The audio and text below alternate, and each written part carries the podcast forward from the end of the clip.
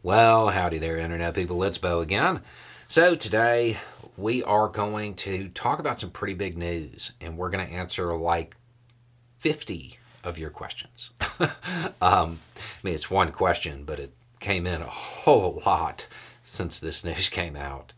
Um, so, if you have missed the news, it started with hints, hints from officials saying, hey, maybe we're open to uh, restarting negotiations. Israeli officials saying that. Then some reporting came out that the boss of the institute, the boss of Israeli intelligence, um, was actively involved in trying to restart those negotiations. And obviously, the question is why. Uh, there, there's a series of events that are all coming together at once.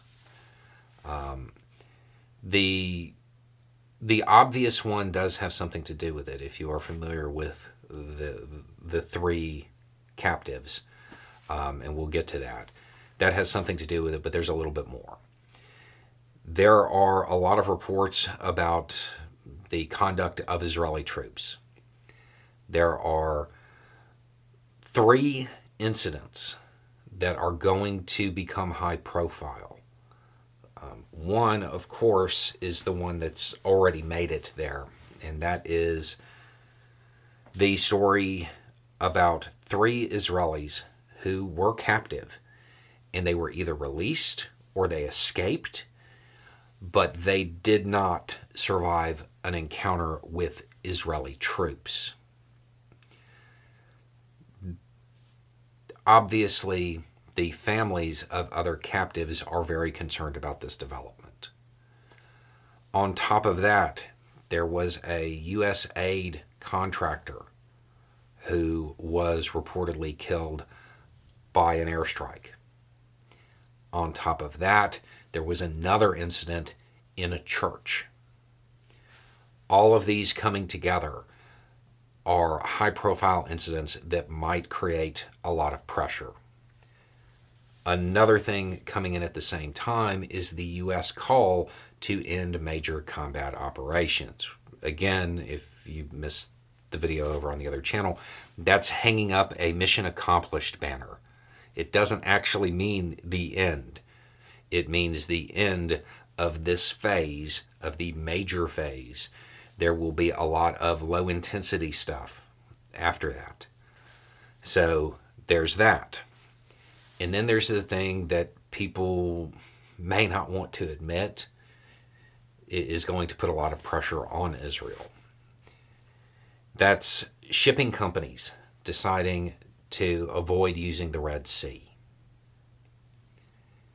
It's foreign policy.